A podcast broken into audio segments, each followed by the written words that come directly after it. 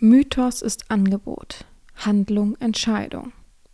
Der Heldenzyklus ist ein unveränderliches Paradigma für das ideale Verhalten eines Mannes. Bruce Chatwin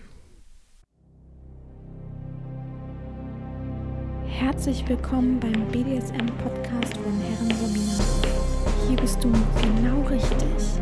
Ich feste deinen Horizont und zeig dir BDSM von einer ganz anderen Seite.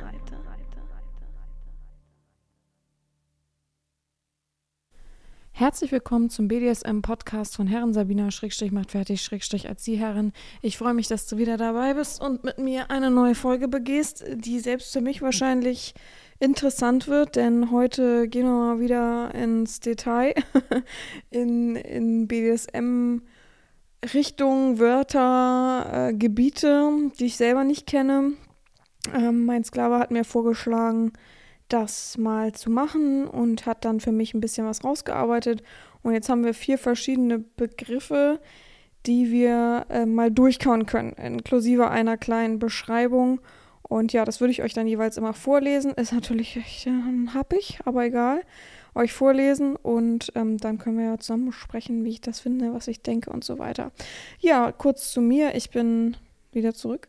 Ich war ein paar Tage unterwegs, aber nicht irgendwie groß und weit weg und äh, ja, einfach nur ein bisschen an der Ostsee sozusagen, nicht direkt, aber in einer Stadt, die an der Ostsee liegt, mit Freunden. Da waren wir noch unterwegs, haben lustige Sachen erlebt. Ja, wer bei OF folgt, der weiß ja, da was Lustiges abgegangen ist. Es war echt verrückt eigentlich. Also, da habe ich mich ja gar nicht gesehen, aber es war es so unterhaltsam, wirklich. Also, wie gesagt, OF ist äh, wichtig reinzujoinen, wenn man mein Leben verfolgen will. Ich bin absolut kein Fan davon, jedem einzeln irgendwie was vorzukauen. Wenn man da ist und dann Fragen hat, also bei OF, dann Fragen hat und ein bisschen da so interessiert ist, dann gerne kann man darüber sprechen, was, wie, wo, wann, aber so ganz irgendwie dem fern zu bleiben, dann will, interessiert man sich auch nicht wirklich über meine persönlichen Sachen. Dann brauche ich auch nichts äh, darüber quatschen. So, ich weiß nicht. Also, ich sehe das einfach so, für, vor allem, weil es eben den Podcast supportet. Ja, und ansonsten, aber auch lustig. Dann bin ich zurückgefahren, dann musste ich noch nach Hamburg, ähm, weil ich einen Arzttermin hatte und dann war ich davon schon so aufgeladen, genervt und irgendwie angespannt. Dann musste ich noch in die Praxis äh, ja, da lief auch nicht alles reibungslos, aber das ist nicht so wichtig. Und dann wollte ich nach Hause fahren und ich brauche nicht so lange, ich kann mich in den ICE setzen und dann bin ich auch schnell zu Hause. Also am Bahnhof, Hauptbahnhof. Und dann wollte ich zurück und dann habe ich meiner Freundin aber versprochen, den Tag davor, ja komm, bevor ich losfahre, trinken wir noch, ich weiß nicht, im Schweinsko oder so am Bahnhof ein Bierchen. hat sie das so doof persönlich genommen äh, oder ernst genommen. Da komme ich da an und sage, ja, oh, mein Zug fährt erst so in einer Stunde, voll chillig, also können noch irgendwie was trinken. Also sie arbeitet am Hauptbahnhof, ne, und dann wollte sie eine Pause machen und ein kleines Bierchen trinken. Das war wohl nicht so schlimm, weiß ich nicht. Ich weiß, ich sage ja keinen Namen, von daher keine Ahnung. Und dann komme ich da an, dann hat sie erstmal einen ganzen Pitcher bestellt. Sag ich, wie sollen wir denn das jetzt schaffen? Also, beziehungsweise schaffen schon, aber ich bin vollkommen müde, ausgelaugt und alles. Ich hatte eigentlich auch kaum Lust auf Alkohol, aber das war verrückt. Ich war dann so fertig in den ICE, dass ich mich äh, auf ihr kennt das, so auf so einem Tisch gelegt habe. Vor allem ist da so ein aufklappbarer Tisch, auf den Tisch gelehnt, gelegt habe und gepennt habe habe mir natürlich einen Timer gestellt, falls irgendwie was ist, dass ich aufwache und so weiter. Und ich wurde bestimmt dreimal angesprochen, ob alles gut ist mit mir. Also es ist ja natürlich schön, dass äh, man sich sorgt. Also einmal der Schaffner, obwohl ich natürlich schon äh, sel selbst Check-in, Online-Check-in, ich weiß gerade nicht, wie es heißt, gemacht habe. Ähm, mal kurz hören. Ach, jemand mäht draußen Rasen, ich kriege schon Schreck. Ähm, aber so, geht's ihnen gut? Ist alles gut bei ihnen? Nur weil ich schlafe. Also ich denke mir, hä? Okay, ich bin alleine, bin eine Frau, kann ja immer was sein und so. Aber ich fand es so unhöflich, mich zu wecken irgendwie. Also dreimal. Das war echt so, ich so mal, ja, ja. Und vor allem zweimal die gleiche Person. So, hm? ganz komisch gewesen. Aber gut, dann war ich endlich zu Hause. Das war am, was war, wann war ich wieder zu Hause? Donnerstag. Und jetzt ist Samstag. Ich nehme am Samstag auf. Und ja, alles fein. Ich bin trotzdem noch groggy. Die Zeit war richtig gut, hat mir richtig viel Kraft gegeben und ich hatte so viel Spaß, auch meine Hamburg-Crew mal wieder so ähm, in Aktion zu erleben, alle zusammen und so weiter. Das war echt sehr, sehr cool. Ja, ähm, widmen wir uns dem BDSM-Thema. Ich trinke nochmal einen Schluck Kaffee. Den brauche ich heute. Ich bin total übermüdet. Ich weiß gar nicht warum. Ich schlafe eigentlich ganz gut. Aber ich wache jetzt momentan um halb sieben auf. Ich glaube, es ist einfach zu hell im Schlafzimmer. Weil ich habe ja so, ich habe so normale Fenster und da drüber sind noch so Oberfenster, so kleine. Bis heute verstehe ich den Sinn nicht, warum man das damals gebaut hat, weil erstmal müsste man auf eine riesengroße Leiter steigen, um die aufzumachen. Und zweitens, man hätte doch ein durchgehendes Fenster bauen können, oder? Bin ich da vollkommen falsch im Denken? Ja, keine Ahnung. Aber ich will die auch nicht zukleben oder keine Ahnung. Also ich, ich weiß noch nicht. Vielleicht finde ich irgendwann nochmal eine Lösung in irgendeinem Leben. Keine Ahnung. Aber im Winter ist es dann ja immer nicht so wild. Ah, so, erstmal einen Kaffee. Mm. Ah. Wisst ihr, was mir jetzt neuerdings immer passiert? ganz komisch, wenn ich äh, Fetischsachen anziehe. Also das, was ich so anziehe, so dieses PVC-Plastik-Gedöns ähm, und zu sehr schwitze und mich dann anstrenge, die Hose beispielsweise so krass hochzuziehen oder so, weil die ja klebt dann, ähm, dann komme ich immer mit dem Fingerknöchel, den also unter dem Fingernagel, den ich, ich nenne es den obersten Fingerknöchel, komme ich jetzt immer so dagegen und ratsch mir das wahrscheinlich auf und jetzt ist es immer danach wund. Also jetzt zum Beispiel gerade ist mein kleiner rechter Ringfinger offen oben drauf. Also was heißt offen? Die erste Hautschicht ist weg, ne? Aber es brennt ja, ihr kennt das sicher. Manchmal die kleinsten Sachen brennen so ekelhaft. Und das ist mir letztens erst passiert mit, oh, jetzt müsste ich überlegen, welche Hand das war. Äh, welchen Finger das war. Ich glaube, das war der Zeit. Ah, das war der Mittelfinger, genau, auch auf der rechten Hand. Ich scheine da sehr empfindlich geworden zu sein. Also ganz, ganz komisch. Nervt auf jeden Fall, weil wenn man ein Pflaster drauf macht und bei der Wärme und so verheilt das ja nicht so schnell. Das heißt, man müsste es eigentlich in der Luft trocknen lassen, ein bisschen Bepanthen drauf und dann durchtrocknen lassen. Aber oh, da kommt man immer gegen. Gerade immer die Stellen, wo man immer gegenkommt. So, wir haben heute folgende vier Worte. Seht's mir nach, wenn ich es falsch ausspreche. Ja, ich, also ich spreche so aus, wie ich es einfach denke. Einmal haben wir Female Superiority, also weibliche Überlegenheit. Fandom, Supreme, Supremacy, Supremacy, Supremacy, Supremacy, oh mein Gott. Das war das Wort, was ich vorhin noch, ich, ich dachte so, ich gebe nachher nochmal das eine Wort ein, um, um zu gucken, ähm, wie es ausgesprochen wird. Und ähm, natürlich habe ich es habe ich es nicht eingegeben. Äh, warte mal, das müsste ja vorher, also es ist Französisch natürlich, so im Moment. Mal gucken, ob wir es hören können. Ach nee, falsch. Suprematie. Suprematie. Ton wieder aus. Ja. Also, aber Femdom, Femdom Suprematie, weibliche Vorherrschaft. Oh mein Gott, Gynaiko, Gynäkokratie. Oh, Hass auf mich, dass ich immer so fremd. Ich habe da auch kein Gefühl für, wisst ihr? Kennt ihr das so? Dass man einfach nicht weiß, wie man das dann aussprechen soll. Wieso habe ich es kopiert und es fügt das Ding nicht ein hier? Jetzt. Ob die das auf. Meint ihr das auf Englisch? Gucken. Moment. Na, das wird es nicht sein. Gynäkokratie. Hm. Gynäkokratie. Gynäkokratie. Griechisch sagen die. Gynäkokratie. Ja, moin, da bin ich ja vollkommen raus. Warte mal. Frauen, Frauenherrschaft. Aber was wäre das denn dann für eine Sprache? Feminismus. Griechisch, also doch. Jenaikokratie. Das wird ja was, wenn ich das jetzt gleich öfter aussprechen muss. Ich werde es umwandeln in Frauenherrschaft. Oh mein Gott, das ist ja vollkommen schwer. Wie soll ich denn das aussprechen? Und dann haben wir noch Matriarchat, ne?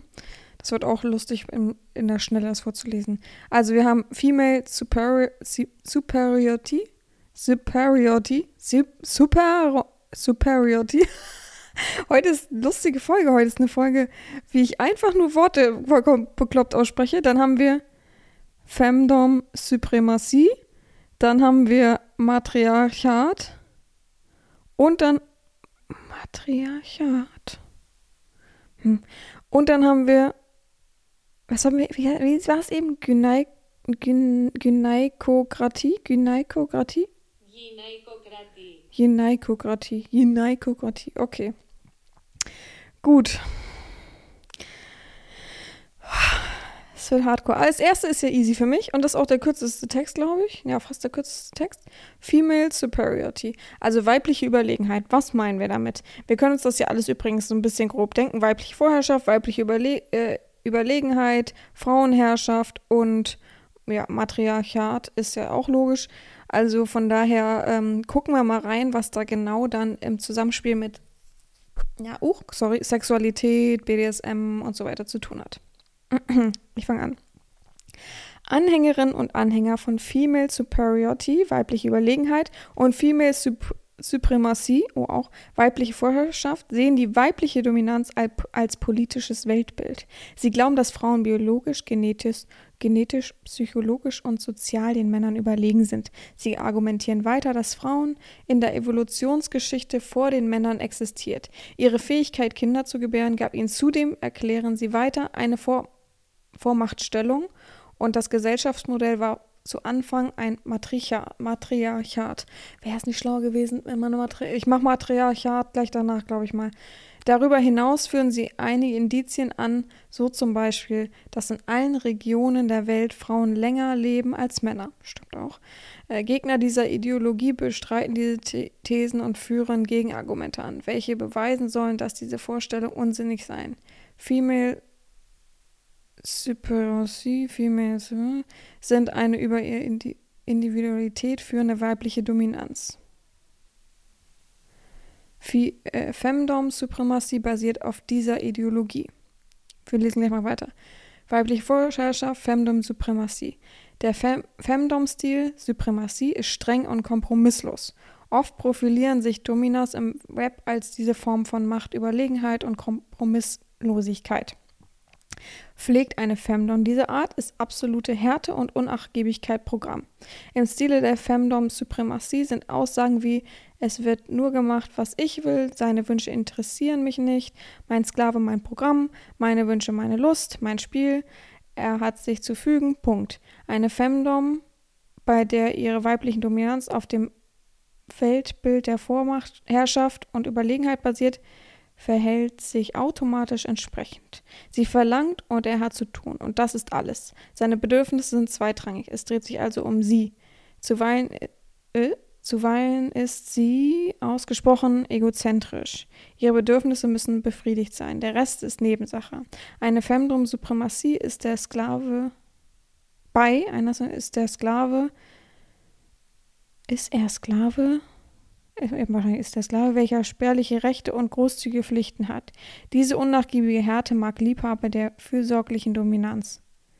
Caring Domination erschrecken. Entschuldigung, ich habe voll ohne Punkt und Komma gelesen. Diese unnachgiebige Härte mag Liebhaber der fürsorglichen Dominanz erschrecken. Jedoch sind zahlreiche devote Anwärter da, welche genau diese kompromisslose, harte und besonders egozentrisches Verhalten einer Femdom Supremacy kickt. Vielleicht lebt eine Femdom diesen Stil fokussiert im Spielbeziehung aus. Genauso gut kann Fandom-Suprematie aber auch in einer festen Partnerschaft funktionieren, solange der Sklave diese Art schätzt und liebt. Huch, hier ist was verrutscht. Ja. Ähm, okay, man darf es trotzdem nicht damit verwechseln, dass man schlecht erzogen ist, würde ich sagen. Also jetzt würden nämlich viele Uschen auf diesen Zug aufspringen und sagen, ja genau, das, das mache ich. Bei mir geht nur mein Wille, mein Gedanke. Aber die benutzen ja trotzdem keine Worte, kein Mittelfinger und keine Worte, die so unflätig sind, sondern man kann sich ja trotzdem normal ausdrücken, beziehungsweise gehoben ausdrücken. Natürlich kann man es auch andersrum wählen, aber man braucht das jetzt nicht auf sich fügen, nur weil man halt ungehobelt ist und keinen klaren Weg für sich führt. Also ich bin echt mehr auf Caring Domination. Ich mag es lieber, wenn beide irgendwie Genuss haben. Ich, ich, behaupte nicht, dass das eine das andere ausschließt, ausschließt bei der Suprematie, weil letztendlich klar, ähm, viele wollen eben auch nur dieses, dass es nur nach der Herrin gibt, dass, äh, dass man sich sozusagen flüchten kann, unter anderem in dieses Konstrukt, dass man sagen kann, okay, es ist einfach nur so, dass die Herrin das Wort hat, die Herrin bestimmt, es geht nur um die Herrin, nur um den Willen und so weiter. Aber so oder so kommt nach und nach. Also ich, sind wir mal vollkommen verkopft. Für mich ist es psychologisch gesehen trotzdem will der Sklave ja genau danach handeln. Also er setzt ja trotzdem seinen Willen durch. Und es gibt ja auch so Modelle, wo man dann sagt, oh, aber ich will genau das und das von ihnen hören und ja, ihr Wille geschehe, aber oh, das wäre schon geil, wenn sie noch das und das, also es, äh, äh, Moment, äh, Moment.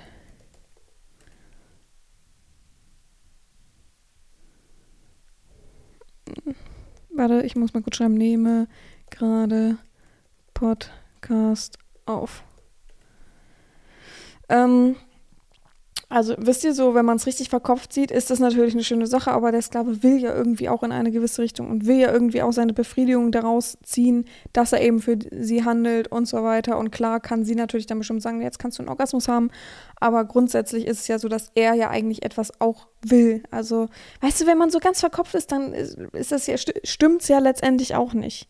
Weil er ist ja nicht hirnlos, er ist ja nicht äh, in einer Blase, wo er wirklich also er ist ja kein Roboter, so, der keine Emotionen zeigen kann und so weiter. Deswegen, ja, ich verstehe es, aber hm, weiß ich auch nicht. Und das da über ist ja eigentlich nur die grundfeste und die politische Ansicht, dass so dass das ganze Weltbild, dass das ganze Weltbild nur existiert, weil eben Frauen da sind, weil ohne uns Frauen würdet ihr keine Kinder ähm, haben, beziehungsweise würde es keinen Nachwuchs mehr geben, würde die Menschheit sozusagen aussterben und so weiter. Was haben wir eben noch gelesen? Hm, Evolutionsgeschichte, Kinder zu gebären, deswegen Vormachtstellung, ja genau.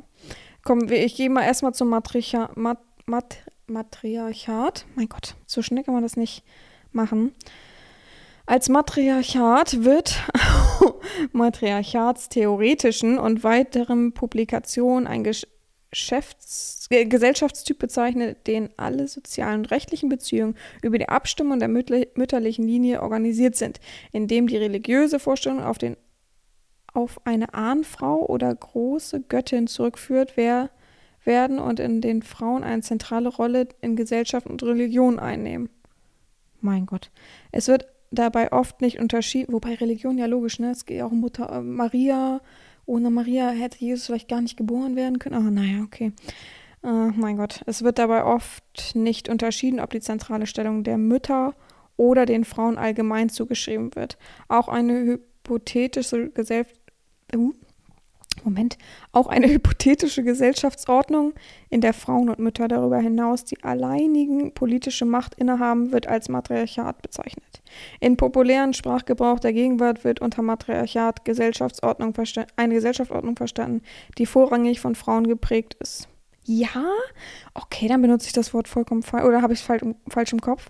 Es gibt jedoch keine wissenschaftlichen allgemein anerkannte Definition des Begriffes Matriarchat. Ach so, das wusste ich zum Beispiel auch nicht. Ja, da bin ich wieder einen Schritt weiter. Ne? Moment, ich habe ja sogar noch äh, Links bekommen. Moment, das ist Matriarchat, genau. Ich habe einmal da einen Link bekommen zu Matriarchat. Was haben wir denn da noch als Untertypen? Für Materialtheorie angeführte Kulturen. Ach du Scheiße. Und Feminismus, Verwandlungssystem. Oh mein Gott, also wen es interessiert, es gibt bei Wikia, Wikipedia, ja moin, Wikipedia einen riesen Artikel über Matriarchat. Da kann man sich mal reinlesen. Ähm, ich bin jetzt gerade nicht so, ich, mir ist gerade nicht so geläufig, was das jetzt so im Grunde mit BDSM zu tun hat, aber letztendlich ist es ja auch wichtig zu wissen, Vielleicht sind das ja auch psychologische Grund, Grundfeste, die einfach dazu führen, dass. Oh mein Gott, das müssen wir hier lesen. Ähm, dass ähm, man weiß, warum vielleicht viele Männer auch unterwürfig sind. So einfach nur vom, vom, von der Glaubensrichtung her, von dem, von den Grundpfeilern, was ihnen vielleicht mal eingetrichtert wurde oder sie so mitbekommen haben nebenbei. Äh, Ach so, nee, es macht keinen Sinn, das vorzulesen. Schade, das war lustig. Ich dachte eben, das wären so Ideen dahinter, warum das so ist. Okay. Ähm, Moment, Moment, jetzt müssen wir zurückkommen zu dem Vier. Also, das ist uns ja jetzt bewusst hier, ne? Ich finde Matriarchat irgendwie zu drüber gesetzt. Gesellschaftstyp bezeichnet. Also ist er an sich einfach nur ein Gesellschaftstyp, in dem alle sozialen und rechtlichen Beziehungen über die Abstimmung der mütterlichen Linie organisiert sind. Ahnfrau und große Göttin, wie verrückt, ne? Gut, dann haben wir noch als vierten Begriff. Wie, wie wurde es noch ausgesprochen, Leute? Ich habe schon wieder vergessen. Gnei, Gnei, Gneikokratie, Gneikokratie, glaubst du irgendwie so, ne? Zu Deutsch Frauenherrschaft ist heute kaum verwendeter Begriff für die Herrschaft der Frau, nicht nur in der Familie, sondern auch im Staat. Allgemeines darüber, das Wort setzt sich zusammen aus dem Altgriechischen, oh, hätte ich mal drei Worte weitergelesen, ne? äh, Gyne für Frau und Altgriechisch Kratei für Herrschen.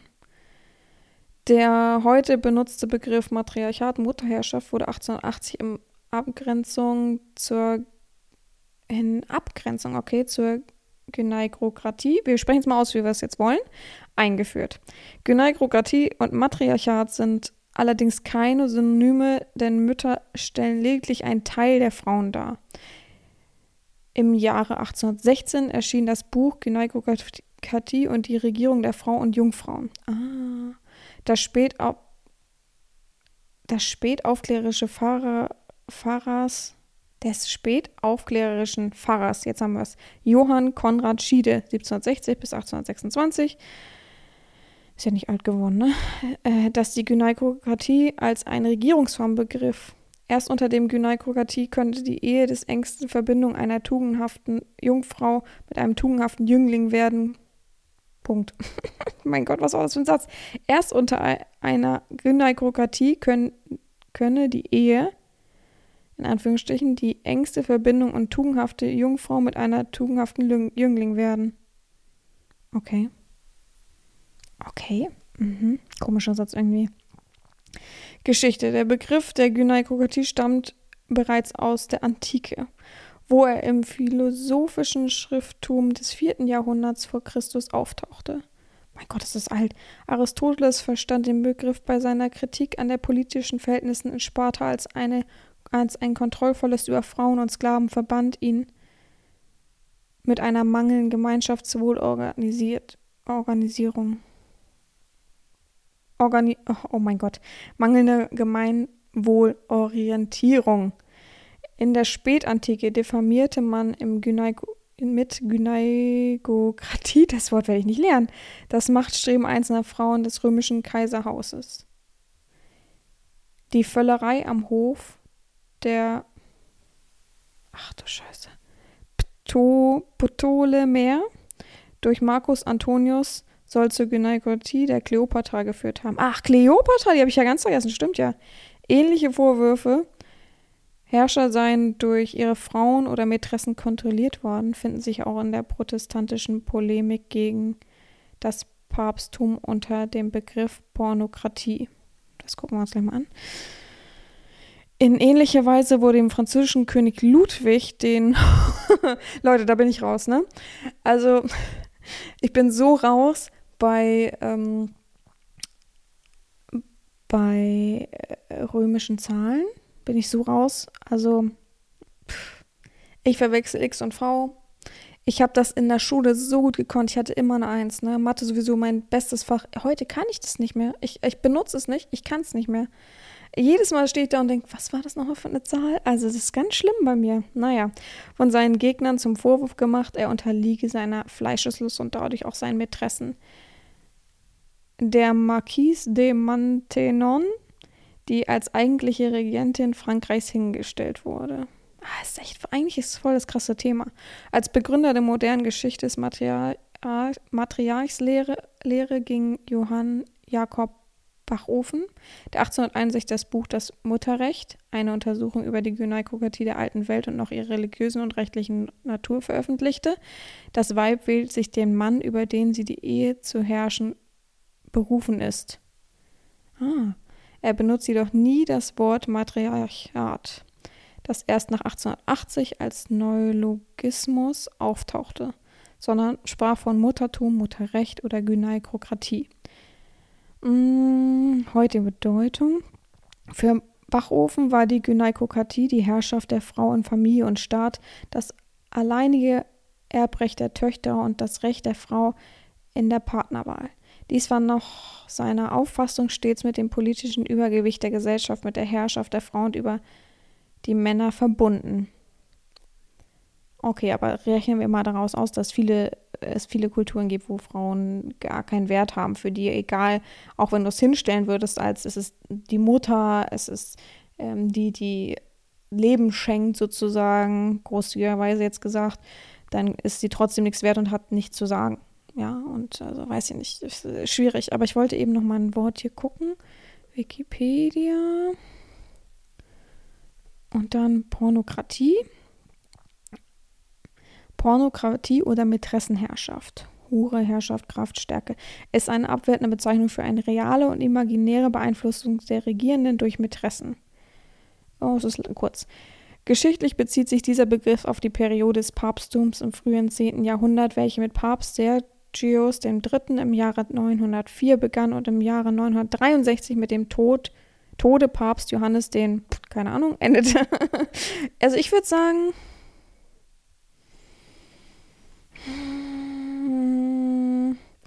dem kann das nicht mehr. Siebten, würde ich sagen. Bestimmt falsch. Zwölften. Der römische Kirchenhistoriker und Kardinal.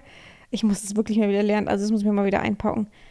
Äh, Cesare Baronio prägte im 16. Jahrhundert für diese Zeit die Bezeichnung, ach du Scheiße, Seculum, Seculum Obscurum, den Ausdruck Pornokratie. Selbst wurde das protestantische Polemik des früheren 18. Jahrhunderts gegen das katholische, katholisch, ich kann nicht mehr lesen, katholische Papsttum erfunden.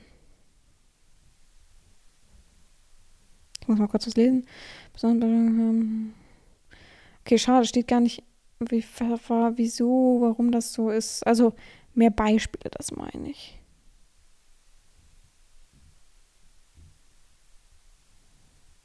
Verrückt, hier steht Papstgeschichte als hemmungslose po, po, po, als hemmungslose Pornokratie die Kirche ruinierte. Gibt es diesen Artikel noch? Ja voll interessant. Kann man den so frei lesen? Boah, ist der lang. Boah, ist der lang. Hm, guck mal, über Dings.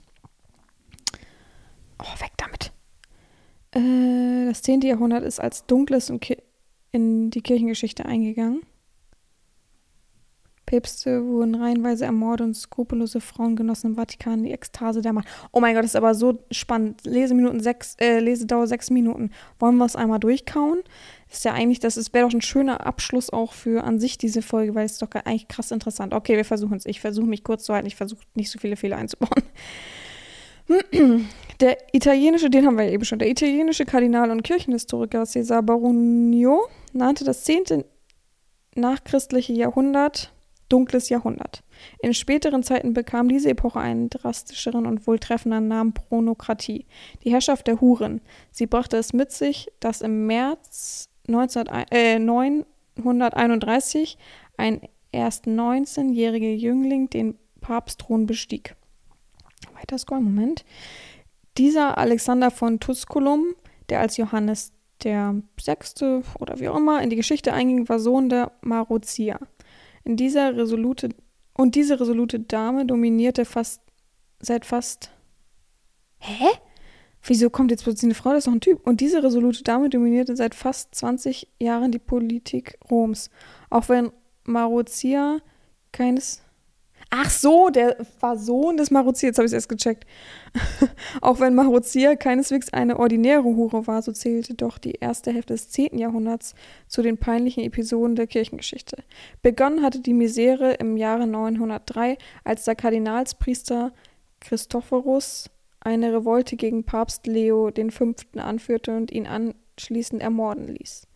Dieselbe, dasselbe widerfuhr Christophorus ein Jahr später, als er in den Kloster durch Mörderhand starb.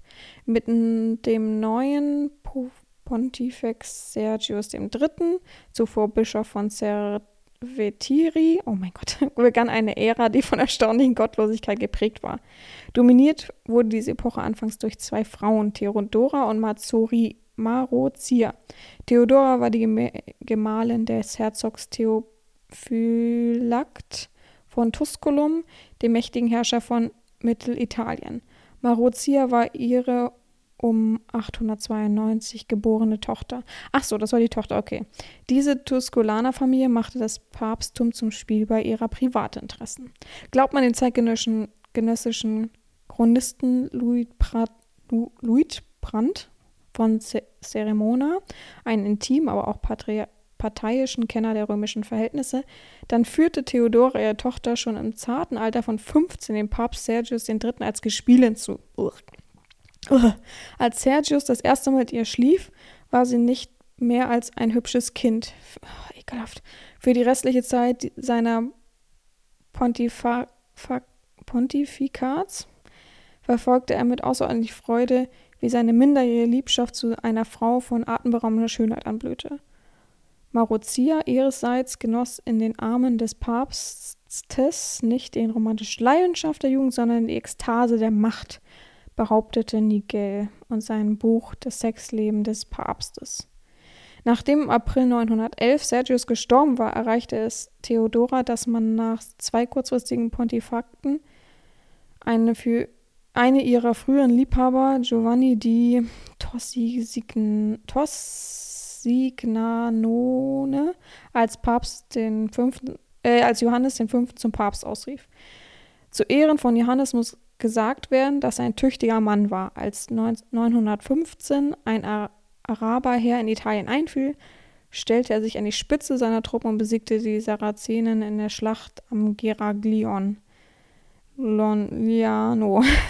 Weiterhin versuchte Johannes sich von der Bevormundung durch Tusculana zu befreien, nachdem oh mein Gott, diese Namen, Theophylakt und Theodora zwischen 917 und 921 gestorben waren, schien das rechte, rechte Zeit gekommen. Gemeinsam mit seinem Bruder und engsten Ratgeber Petrus plante er seine Entmachtung der stolzen Familie. Doch beide unterschätzten Ehrgeiz und Schlagkraft der Marozia. Die 30-Jährige kommandierte das toskanische Söldnerheer, oh Gott, ihres Vaters, ernannte sich zur Sen Senatrix, also Senatorin, und war überdies Vestratrix, weiblicher Kämmerer. Damit besaß sie die Kontrolle über sämtliche Finanzen des Vatikans, auch wenn Ludbrand von Cremona sie als schamlose Dirne vor der Hitze des Venus entflammt bezeichnete. Sie legte eine staunenswerte politische Energie an den Tag. In dem Buch The Birth of the West, der, die Geburt des Westens, erklärte Paul Collins, sie war eine außergewöhnliche Frau, die es verstand, das Sexuelle mit dem Politischen zu verbinden und dies zu ihrem Vorteil in einer patriarchischen Welt zu nutzen. Verführerisch zu vielen Männern war sie, aus, war sie auch intelligent, willensstark und unabhängig, so wie ihre Mutter Theodora. Okay, gleich haben wir es geschafft. Uff. Ende 927 organisierte Mazzoria einen Aufstand. Ihre toskanischen Mörderbanden stürmten den La was? Le Lateran? Lateranpalast in Rom und erschlugen Petrus vor den Augen seines entsetzlich päpstlichen Bruders. Johannes V.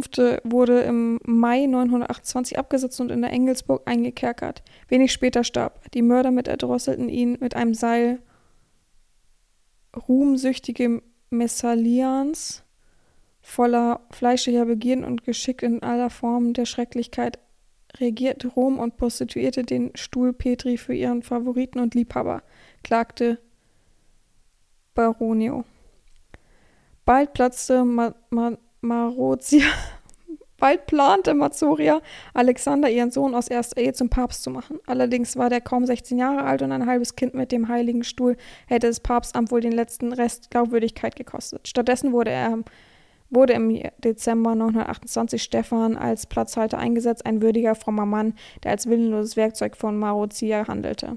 Nachdem Alexander volljährig geworden war, ließ die, die Senatrix Stephan Anfang 931 absetzen. Nachdem er Schuldigkeit getan hatte, wurde er im Gefängnis erdrosselt. Oh mein Gott, Maruzias Sohn bestieg als Johannes mm, den Papstthron. Nach seiner Wahl zum Pontifex umgab sich Johannes noch jung und unerfahren mit allerlei skrupellosen Leuten und machte sich bei den Römern höchst unbeliebt. Doch die Freude währte nicht lange, Albrich von Tuscien, ein Sohn aus Marozias zweiter Ehe, war erbost über die Karriere seines Halbbruders, der überdies einen noch kanonischen kanonischem Recht ungültigen dritten Ehe seiner Frau der päpstlichen Segen erteilt hatte. Albrecht hielt von versammelter Mannschaft eine wutentbrannte Rede. Die Würde ist, äh, er sagt, die Würde des Stadt, der Stadt Rom ist in solcher Tiefe der Dummheit gesunken, dass den Kommandos seiner Prostituierten gehorcht. Denn was ist grässlicher und entwürdigender, als wenn der Staat von der Unreinheit einer Frau beherrscht wird? Also ganz unwahr ist es jetzt nicht auch. Bald haben wir es. Im Dezember 900, ich sag immer 1900, ne? Im Dezember 932 stürmte er mit einer bewaffneten Truppe die Papstresidenz, ließ Johannes und Marozia verhaften. Beide wanderten ins Gefängnis. Der Ex-Papst wurde 935 ermordet, seine Mutter wieder fuhr höchstwahrscheinlich dieselbe, dasselbe Schicksal. Jedenfalls tauchte sie nie wieder auf. Gerüchte besagen, sie habe nahezu 50 Jahre im Kerker des Engels, der Engelsburg zu Rom geschmort, bis man sie in einem Kist Kissen erstickte. Ma, wer weiß. Damit war die Pornokratie vorbei, nicht aber die Gewaltherrschaft der Tusculaner. Albrecht hieß zwischen 936 und 954 fünf verschiedene Päpste ein und absetzen, bis sein Sohn Octavia 18 Jahre alt war und Ende 955 als Johannes zum Papst genannt wurde. Das Beispiel der Mauritianer wirkte also weiter. Johannes mm, war ein würdiger Vertreter seiner Familie. Er wurde wegen Mordes, Einbruchs, Ämterverkaufsunzucht angeklagt. Also wirklich, 961 rief er den deutschen König Otto I. den Großen zur Hilfe. Er zog nach Rom und stellte kurzfristig in Ordnung wieder her. Als Gegenleistung krönte der Papst ihn zum Kaiser. Johannes starb im Mai 964. Langsam ging das dunkle Jahrhundert zu Ende. Gestalten der Reformbewegung von Klonie, Klonie entstand moralische, ein moralisches Gegengewicht. Oh, die dominierende Rolle zweier so markanten Frauen wie Mar Marozia und Theodora am Vatikan trug erheblich zur Legendenbildung um eine angeblich Päpstin Johanna bei. Für die Existenz gibt es keinerlei stichhaltige Beweise, aber wie so oft auch hier die Legende mächtiger als die Realität. Ähm, das habe ich alles auf Welt gelesen. Mm, das heißt, als hemmungslose Pornokratie die Kirche ruinierte, damit ihr einen Verweis habt, damit ihr das vielleicht nochmal lesen könnt, wenn das euch interessiert. Huh, das war ein langer Text, aber ist doch voll krass und interessant eigentlich. Wieder was dazugelernt. Ich wusste das alles nicht. Wenn ihr das wusstet, äh, Hut ab. Vielleicht habt ihr das irgendwie durchgekaut. Ich kenne das überhaupt nicht. Ich äh, bin aber auch ehrlich, ich interessiere mich auch selten bis wenig bis gar nicht für dieses Thema. bin ich ehrlich. Gut, das war diese Woche die Folge. Ich hoffe, ihr habt ein bisschen was dazugelernt. Ich finde Frauen an die Macht. Bei allen Belangen und mehr habe ich da gar nicht zu sagen. Wir hören uns nächste Woche wieder in alter Frische und bis dahin bleibt mir nichts anderes zu sagen, außer gehabt euch wohl, eure Herren Sabina.